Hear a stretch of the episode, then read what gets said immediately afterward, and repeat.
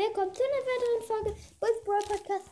Heute gebe ich euch einen Tipp, wie man ein verstecktes Haus bauen kann. Wie ein verstecktes Haus bauen könnt. Also am besten im Berg. Dann braucht ihr vier Steine insgesamt. Oder halt, ähm, wenn ihr eine Einertür macht, ähm, dann nur zwei. Dann macht ihr ganz auf neben die Tür, also ähm, zwei Blöcke daneben, ähm, ein Kolben mit Schleim drauf. Den platziert ihr dann schräg, dass er zu der Tür zeigt. Da packt ihr dann, also an den Kolben dran, packt ihr dann einen Stein. Dann baut ihr so eine Redstone-Leitung, die muss ähm, von den Kolben neben dem Kolben sein. Also übrigens, die Folge ist eigentlich nur für jemand Bestimmtes und zwar für Neubit.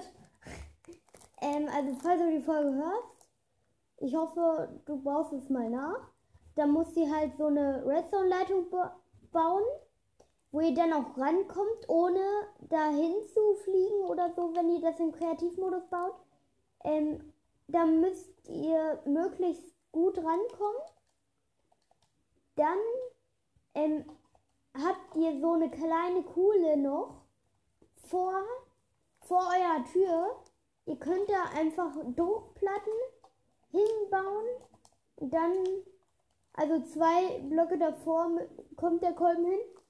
Ja, und dann baut ihr das noch auf getarnt mit Bäumen noch und so. Ich habe es jetzt in der Flachwelt gebaut. Dann, wenn ihr Fenster haben wollt, dann gebe ich euch einen Tipp. Ähm, dann schwarz gefärbt, also getönt. Und ich habe sie jetzt so gebaut, ähm, dass ich so von außen auch dran komme. Ich habe so ein Loch reingemacht in meine Wand halt, vom Berg in, in die Wand. Ich so ein Löchlein gemacht. Da habe ich dann ähm, so eine Stu so eine Eichenholzstufe reingepackt und dann komme ich da immer dran und kann auch von innen ähm, die Steine öffnen oder schließen. Und dann äh, zum Highlight habe ich da noch ähm, eine Treppe nach oben gemacht und dann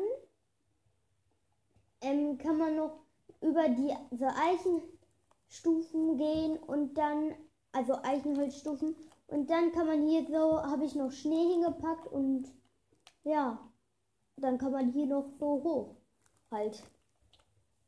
Ja, ich mache euch noch ein Bild dann ähm, in die Folge, wie das Ganze aussieht von vorne. Das war's. Ciao.